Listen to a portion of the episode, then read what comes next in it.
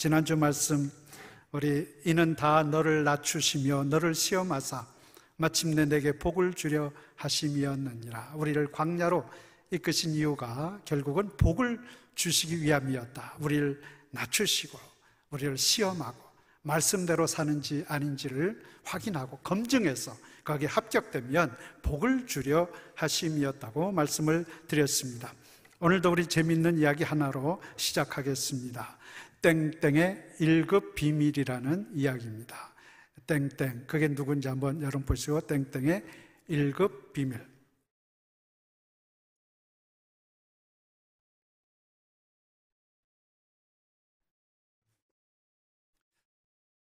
어떤 분이 주일날, 예, 어떤 성도님이 주일날 어머니에게 투정을 부렸습니다. 어머니, 나 오늘 교회 안 갈래.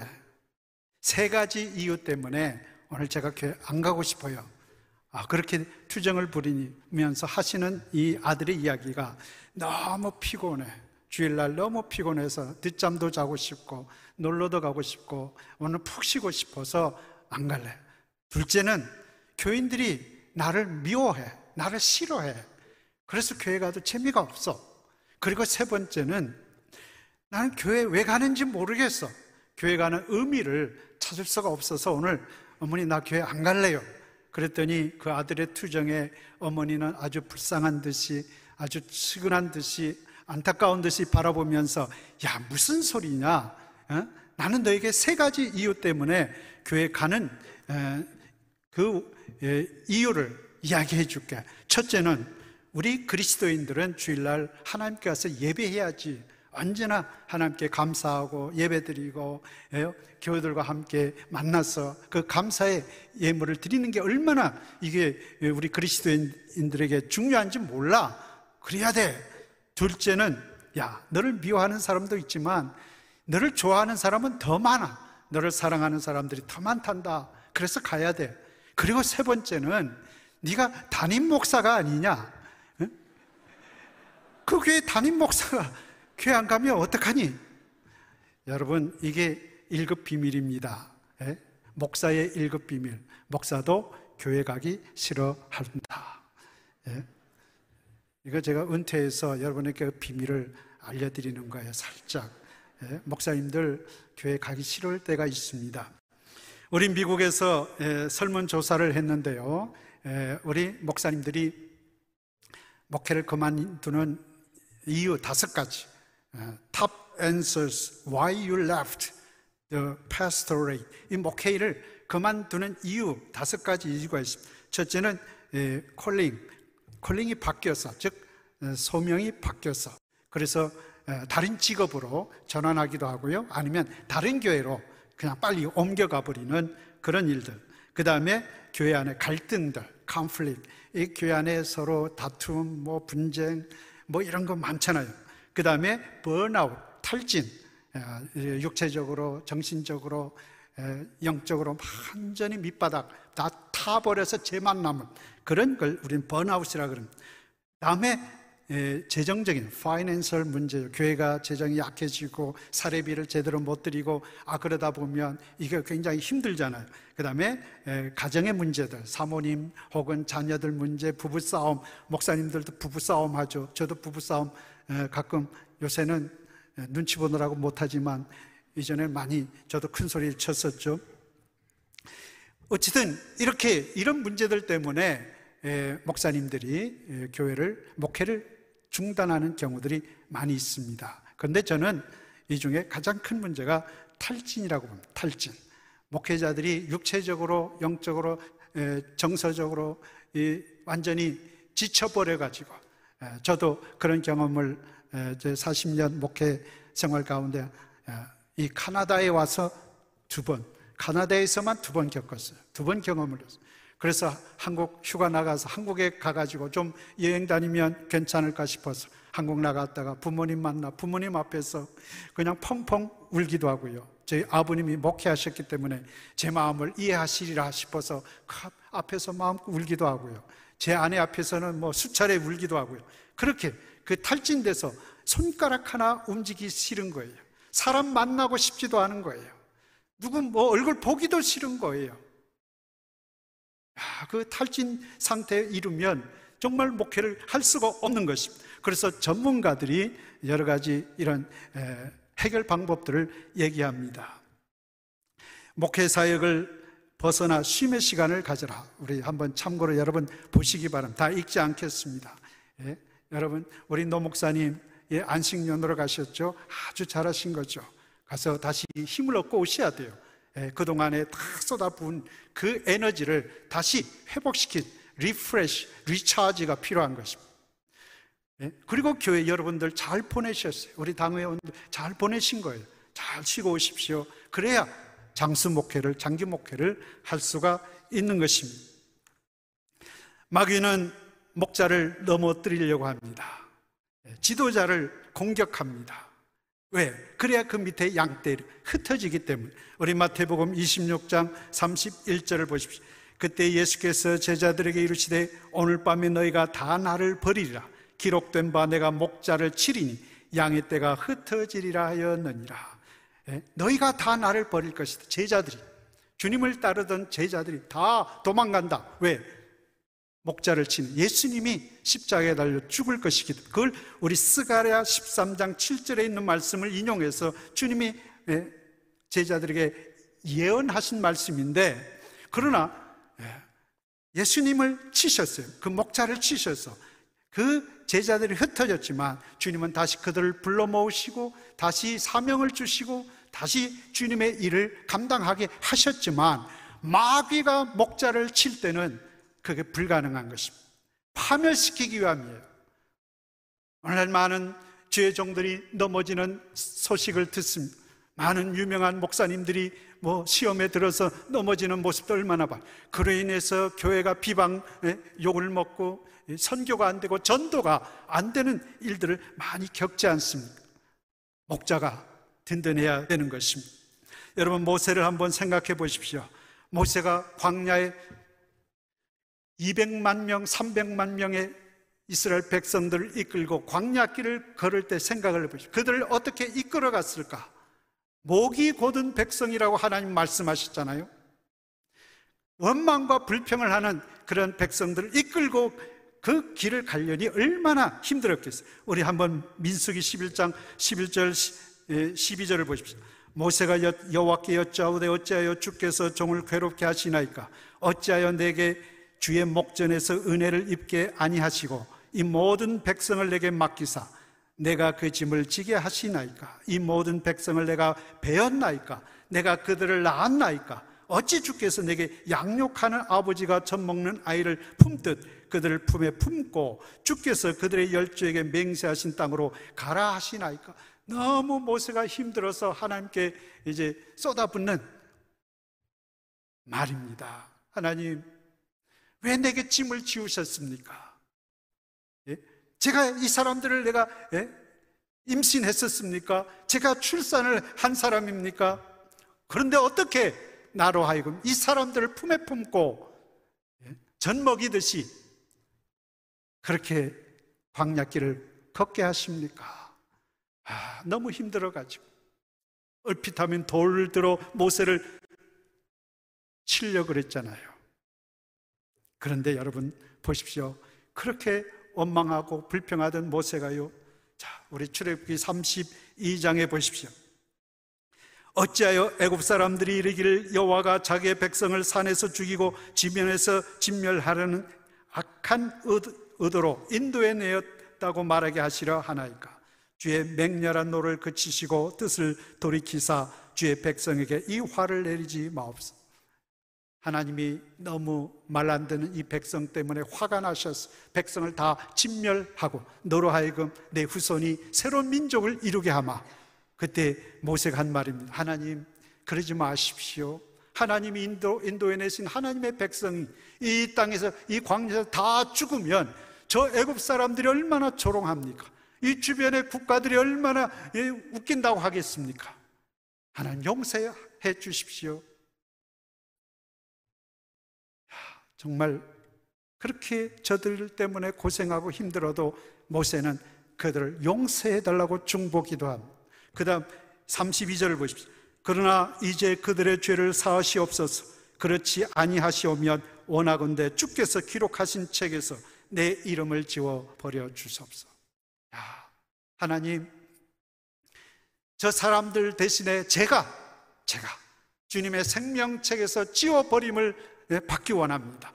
나를 지옥에 보내시고 대신 저들을 하나님 구원해 주십시오. 그런 말과 같은 거예요. 내가 대신 희생하겠습니다. 이게 목자의 마음이거든요. 광약길을 인도하는 목자가 가져야 할 마음. 그들을 사랑하는 마음, 용서하는 마음, 그들을 품는 것, 그들의 아픔, 고통을 내가 대신 감당하는 것입니다. 이게 주님께서 보여주신 구세주의 모습이고요. 오늘날 이 땅에 수많은 하나님의 종들이, 목자들이 보여주는 그런 마음 아닙니까? 예? 광약길을 갈 때 이런 목자들이 필요한 거예요. 모두가 함께 광야길을 힘들게 갈 때 목자가 있어야 돼요. 여러분, 베두인이라는 말 들어보셨죠? 베두인. 이 베두인이라는 말은 사막의 사람들이라는 뜻입니다. 여러분, 사, 진 한번 보십시오. 양떼를 이끄는 저 사람들 베두인입니다. 사막에서 살아요. 베두인이라는 말 자체가 사막의 사람들이라는. 자기들도 힘들죠. 자기들도 목마르죠. 먹고 살기가 힘들어요. 그래도 저 양떼를 이끌고 얼더 푸른 초장과 잔잔한 물가 그런 곳 찾기가 힘들지만 어떻게든 찾아서 저들을 먹이고 마시우게 만드는 베두인 같은 목자들이 필요한 것입니다. 오늘 이와 같은 말씀을 생각하면서 여러분 어떻게 광야길을 다시 갈까? 어떻게 광야길을 기억할까? 오늘도 우리 세 가지로 말씀을 나누려고 합니다. 첫째는 새롭게 변화되어야 한다는 것입니다. 우리가 변화되어야 한다. 달라져야 된다는 것입니다. 오늘 18절, 19절을 보십시오. 너희는 이전 일을 기억하지 말며 옛날 일을 생각하지 말라. 보라, 내가 새 일을 행하리니 이제 나타낼 것이라. 오늘 말씀 아닙니까? 이전 일, 애굽에서 살았던 그, 그때의 일, 그걸 기억하지 마라. 그 과거가 어쨌든 간에 과거의 기쁜 일도 있고 과거의 아픈 상처도 있고 이제 새 일을 하나님이 허락하신 새 비전, 새 꿈을 향해 광야기를 가라는 것입니다. 이 광야는 새 일을 만드는 곳이라는 새 일을 만드는 곳, 새 일을 이룰 그런 곳이 바로 광야라는 것입니다. 여러분 우리가 예수 그리스도를 영접하면 새로운 피조물이 됩니다. 고린도후서 5장 17절 보라 이전 것은 지나갔으니 새 것이 되었도다. 우리는 그리스도 안에서 예수님을 믿고 이제 하나님의 자녀, 하나님의 백성이 되면 우리 신분이 달라지죠. 변화된 것이잖아요. 그러면 생각이 달라야 되고 우리의 생활 습관이 달라 되고 달라야 되고요. 우리 가치관이 달라야 되고 말하는 것이 달라야 되고 먹는 것이 달라야 달라져야 됩니다. 이게 그리스도인의 삶이거든요. 새로운 피조물. 그런데 아직도 예수님을 믿고도 과거를 생각, 과거에 먹던 것들, 좋지 못한 음식들을 먹고요, 찾고, 못된 습관에 젖어 있고, 이게 아직 새로운 피조물이 안 된 것입니다. 새로운 피조물은 어떻게 합니까? 이 세대를 본받지 말아야 돼요. 하나님의 뜻을 찾아야 돼요. 예? 하나님 변화를 받아 변화를 받아 우리 로마서에 있는 말씀이죠. 변화를 받아 하나님의 선하시고 기뻐하시고 온전하신 뜻이 무엇인지 분별하도록 하라. 여러분 삶 속에서 우리 변화를 받은 사람은 하나님의 뜻을 찾습니다. 하나님 오늘 뭐라고 말씀하실까? 무엇을 선택하든 결정하든 하나님과 어떻게 해야 합니까? 내가 비즈니스를 구해야 되는데 하나님이 어떻게 해야 됩니까? 내가 결혼 상대를 구해야 되는데 하나님 어떤 상대를 구해야 됩니까? 하나님의 뜻. 그걸 찾는 거예요. 이게 변화된 사람의 모습입니다. 여러분, 변화된 삶을 살아갈 때 하나님이 축복이 많은 거예요. 그래서 우리는 과거는 잊어야 되고, 현재를 바꿔야 됩니다. 매일 현재를 바꿔야 됩니다.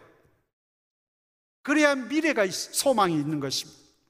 우리의 미래는 내가 처한 현재를 자꾸 갱신해 나가는, 혁신해 나가는 것입니다. 변화시켜 나가는 것입니다. 그래야 새 일을 이룰 수가 있기 때문입니다.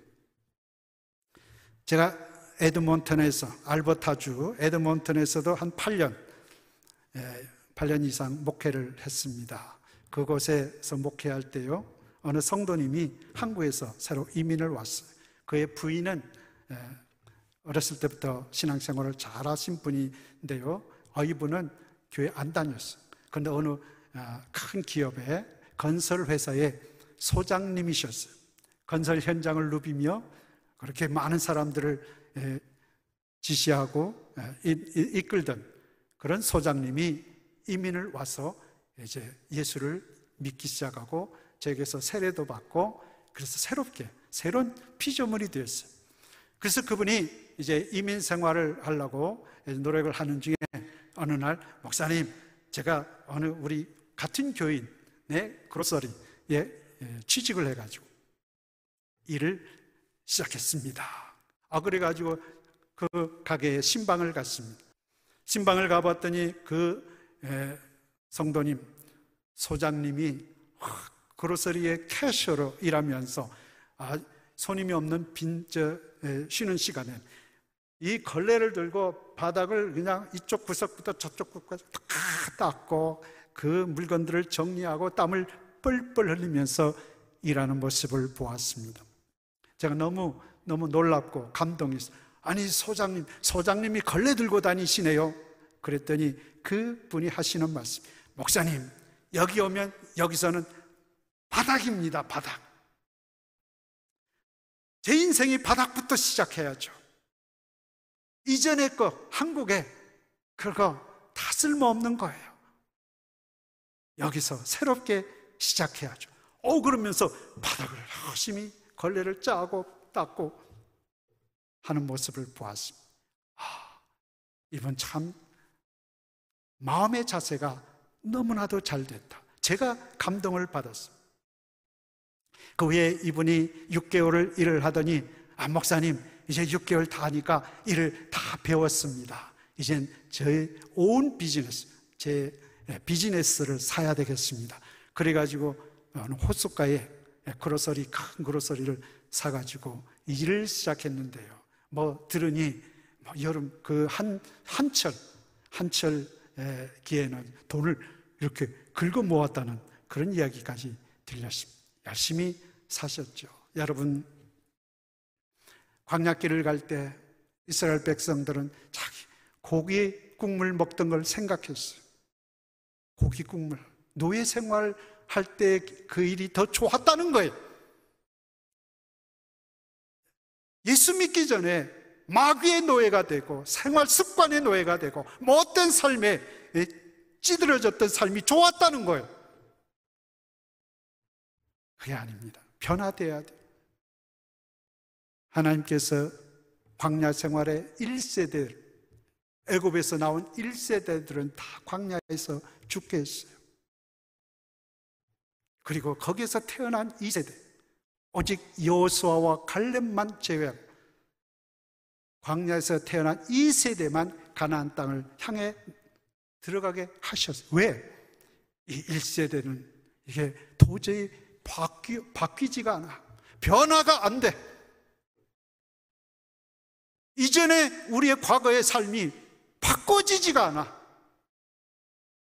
이런 백성들 하나님은 다 광야에서 죽게 했어요. 얼마나 무서운 이야기입니까?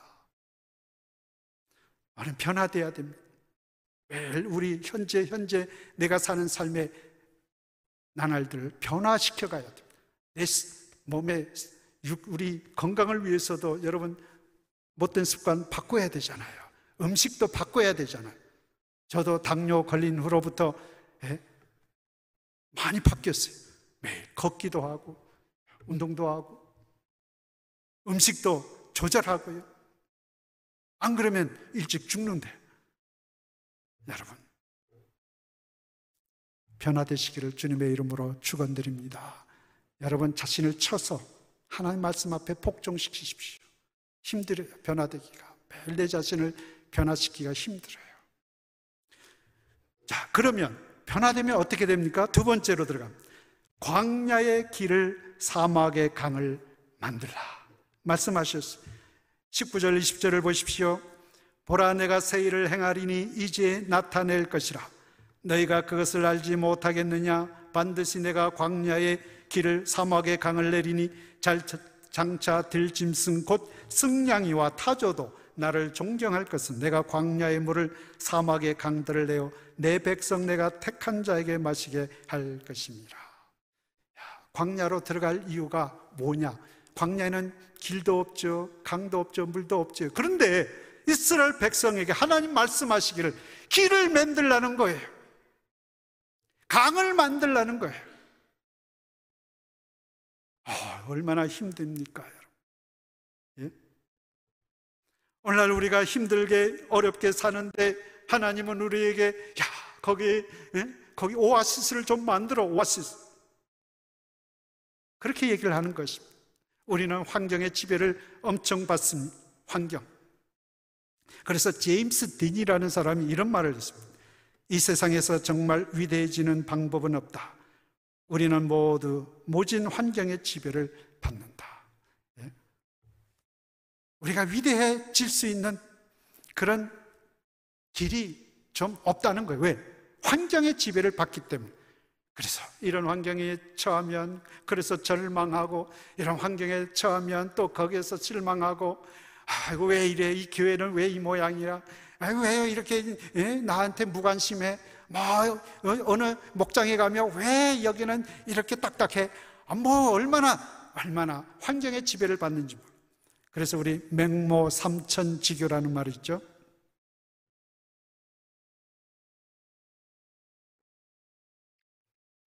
광야 설교하다 보니까 목이 마르네요. 맹모 삼천지교 맹자의 어머니는 세 번 이사를 했다. 아들 교육을 위해서 첫째는 공동묘지에 갔는데 아이고 공동묘지에 주변에 살다 보니까 애가 매일 집에 와서 아이고 아이고 언제 가면 언제 오나 아 이런 놀이만 하고 이거 안 되겠다. 그래서 시장 옆으로 이사를 했더니 싸구려 싸구려 떨이 떨이 막 이러고 노는 거예요. 야, 이것도 안 되겠다. 그래서 서당 옆으로 이사했더니 아, 맹자왈 공자왈 하고 있다. 야, 그래서 그게 유명한 말이 돼서 우리는 환경의 지배를 받으니까 자녀 교육을 위해 이렇게 환경을 바꿔주는 게 좋다. 이렇게 얘기하죠. 그러나 저는 틀렸다고 봅니다. 오늘 우리에게 주시는 말씀은 무엇입니까? 공동묘지에 가면 거기에서 철학을 배우고 거기서 인생을 배우고 거기에서도 참 진리를 배우도록 만드는 것이 우리 그리스도인들. 시장에 가면 시장에 가서 삶의 바닥을 배우고 거기에서 어떻게 우리가 말씀대로 바르게 살아야 되는지. 여러분이 바쁜 비즈니스 가운데서도 어떻게 하나님을 예배하며 어떻게 우리 가정을 오아시스로 만들까? 그걸 생각하는 것이 이게 광야의 길을 사막의 강을 만드는 것입니다. 여러분, 우리는 다 환경 탓해요. 환경. 뭐가 없어서, 뭐가 부족해서, 날씨가 어째서, 저째서 많이 핑계를 대고 이유를 대죠. 그런데 그게 아니라는 거예요. 그걸 극복하라는 것입니다. 여러분 오아시스를 한번 보십시오. 오아시스 사진을 한번 보십시오. 얼마나 멋있어요. 예? 그 물이 있는 곳에 숲이 있고요. 거기에 휴식처가 있고 안식처가 있고 목마른 사람들이 지나다가 그곳에서 물을 마시고 힘을 얻고 다시 사막길을 광야길을 가게 만드는 오아시스. 이 오아시스를 만들라는 것입니다. 사막에 광야에 오늘 이 세상에 복음을 가지고 오늘 우리 그리스도인들에게 주신 사명이라는 것입니다. 하나님이 아브라함에게 주신 말씀을 보십시오. 창세기 12장 2절 3절. 예? 땅의 모든 족속이 너로 말미암아 복을 얻을 것이라. 하나님이 아브라함을 불러서 가라. 내가 지시하는 땅으로 가라. 그곳이 어떤 곳인지 알 수가 없어요. 광야길이에요. 이민자의 삶이에요. 아브라함. 본토 친척 아비 집을 떠나 이민자의 삶으로 들어갔어요. 어떤 곳인지 알 수가 없어. 하나님이 지시한다. 그렇지만 뭐라 그랬어요? 모든 민족이 너로 인해서 복받게 하라. 그런 사명을 주신 것. 여러분 요셉을 생각해 보십시오. 요셉은 형님들에게 죽임을 당할 뻔했습니다. 그러다가 겨우 살아서 노예로 팔려갔어요. 그 10대 청소년이 어린아이가 노예로 가서 얼마나 고생 많았겠어요. 남의 집에 노예 종살이를 했습니다. 그리고 그런데 요셉은 종살이 하면서도 그 집에 신실한 일꾼으로 주인의 신임을 얻고 주인이 신뢰하고 모든 것을 맡길 수 있는 그 가정에 행복을 만들어내는 사막의 강을 만들어내는 삶을 살았어요. 그가 누명을 써서 감옥에 갇혔어요. 감옥의 사람들이 요셉에게 상담하러 왔어요. 요셉에게 와서 예? 위로를 얻었어요. 그리고 그는 총리가 되어 온 백성들을 먹여 살리는 구원케 하는 그런 사람이 됐어요. 종이라고 못하는 게 아닙니다. 죄수라고 여러분 못하는 게 아닙니다. 어느 환경, 어느 곳에 있든지 사막에 강을 만들 수가 있어요. 그래서 요셉이 한 말을 보십시오. 50장 20절, 21절. 당신들은 나를 헤아려 하였으나 하나님은 그것을 선으로 바꾸사 오늘과 같이 많은 백성의 생명을 구원하게 하려 하시려 하셨나니 당신들은 두려워하지 마소서 내가 당신들과 당신들의 자녀를 기르리이다 하고 그들을 간곡한 말로 위로하였더라. 총리가 된 그 요셉 앞에서 형님들이 이제 큰일 났다. 아버지가 돌아가시고 나서 아버지가 없으니까 이 동생이 복수할 것이다. 이전 날 죽이려고 하고 팔아먹었던 걸 복수하려고 할 것. 그래서 지레 겁을 먹고 요셉에게 와서 무릎 꿇고 막 비는 거예요. 이때 요셉이 한 말이 이 말씀. 여러분, 형님들 걱정하지 마세요. 우리 가정을 살리기 위해 하나님의 나를 이곳으로 형님들의 손을 통해 이곳으로 먼저 보내셨습니다. 제가 형님과 형님들의 자녀들까지 다 책임질 테니 걱정하지 마십시오. 용서와 화목, 가정의 오아시스가 넘쳐나는 순간 아닙니까? 생명의 물이 은혜의 강물이 넘쳐나는 순간 아니겠어요? 여러분 가정이 그렇게 되기를 원함. 여러분이 그렇게 만드셔야 돼요. 여러분의 직장이, 여러분의 일터가, 여러분의 가정이, 여러분의 목장이, 여러분이 속한 모든 곳에 여러분이 존재함으로 인해 그것이 오아시스가 되어야 된다. 많은 사람들이 와서 은혜의 샘물을 먹고 힘을 얻는 곳. 그런 것이 되어야 되는 거예요. 이거는 변화된 사람만이 가능하다는 것입니다. 변화된 사람. 이전 일을 기억하지 않고 새 일을 이룰 수 있는 사람. 새 일은 변화된 사람이 가능한 것입니다. 여러분, 요새 우크라이나 전쟁 때문에 걱정 많이 하시죠? 예, 러시아가 키우를 공격할 때, 폭격할 때 많은 사람들이 폭격에 죽기도 하고 건물도 무너지고 그런데 어느 한 가정 가족이 예, 자녀들과 그 부모가 이제 피난을 늦게나마 가려고 막 할 때였습니다. 그런데 뭐 어떻게 가야 될지도 모르는데 자동차가 있으면 빨리 피난 갈 수 있을 텐데 차도 없어요 이분은. 어 그래 멀리 보니까 저쪽에 빨간 예, 승용차가 하나 서 있었습니다. 저런 승용차가 서 있어서 야, 저거 누구 차일까? 주변에 예? 두 시간을 거기서 예, 서서 지켜봤대요. 그런데 아무도 안 와요. 그래서 문을 열었더니 문이 열리는 거예요. 장, 장가 있지도 않아요. 보니까 키도 꽂혀 있어요. 야, 이걸 훔쳐서 우리 식구들이 빨리 도망가면 되겠다. 미안하지만, 이 주인에게 미안하지만. 그래서 그 차를 타고 가는데 기름도 가득 채워져 있었어요. 그래서 무사히 이제 피난을 하고 그 차를 뒤져보니까 메모가 있었습니다. 전화번호도 있고요.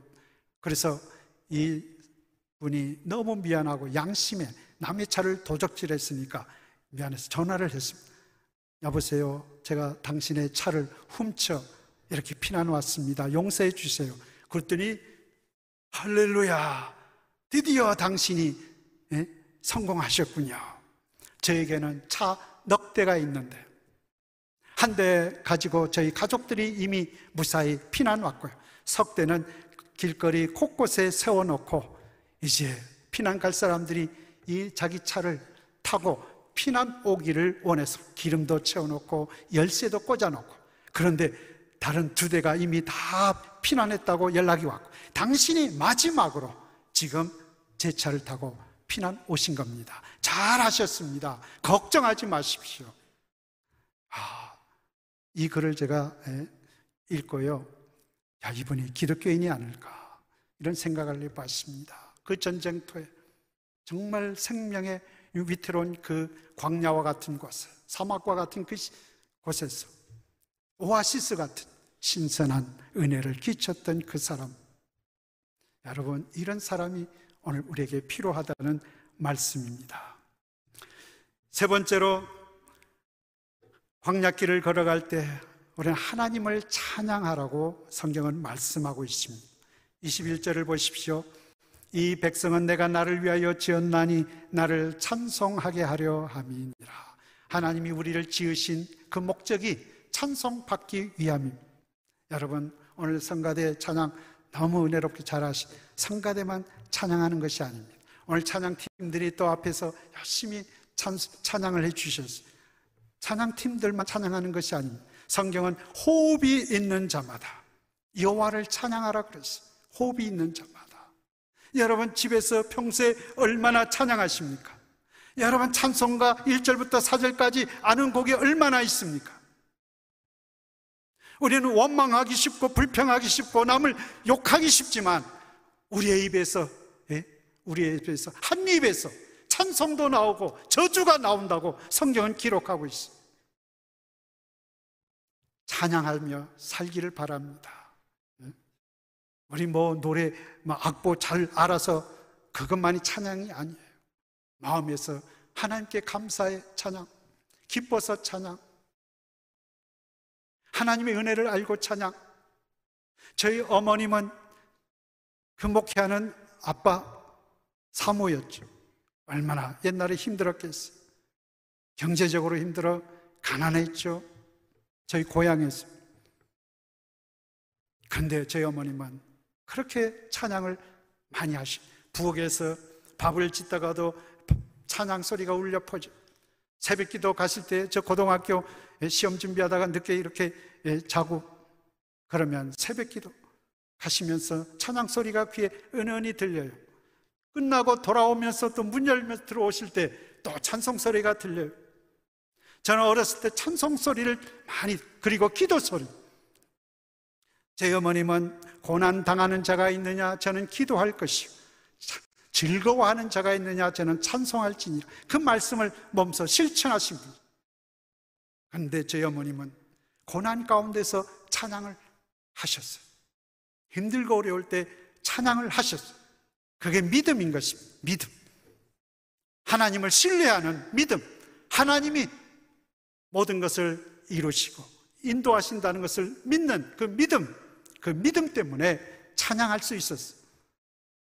여러분, 바울과 신라 아시죠? 빌립보 감옥에 갇혀 있을 때 온몸 매를 맞고 온몸이 상처투성이고 손과 발을 묶은 채로 감옥에 갇혀 있을 때 저들이 뭘 했습니까? 찬양을 했어요. 찬성을 했어요.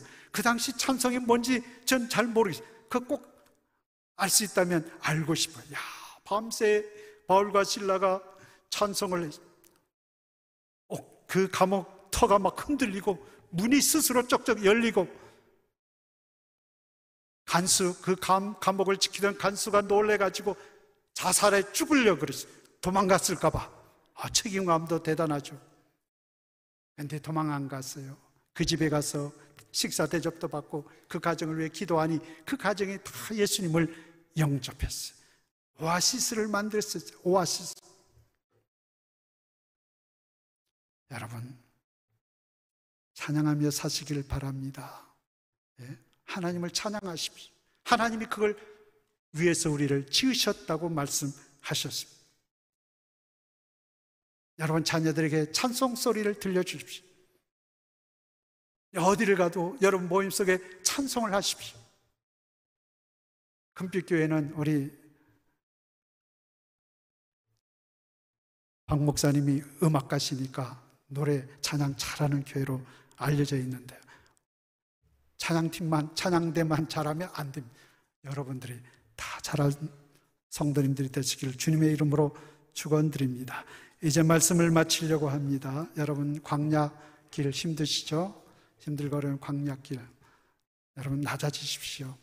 그리고 우리를 시험하시는 그 길을 여러분 잘 감당하셔야 됩니다. 이기셔야 됩니다. 그리고 변화되어서 새 일을 이루셔야 됩니다. 그리고 새 일을 이룰 때 이 새 일은 내가 하는 것이 아닙니다. 하나님이 그렇게 하시겠다고 오늘 말씀에 내가 광야의 길을 사막의 강을 내겠다 그랬어요. 그래서 온 백성들이 마시게 하겠다. 하나님이 하시겠다고 약속하시고 그래서 우리는 할렐루야 찬양하는 것밖에 없어요.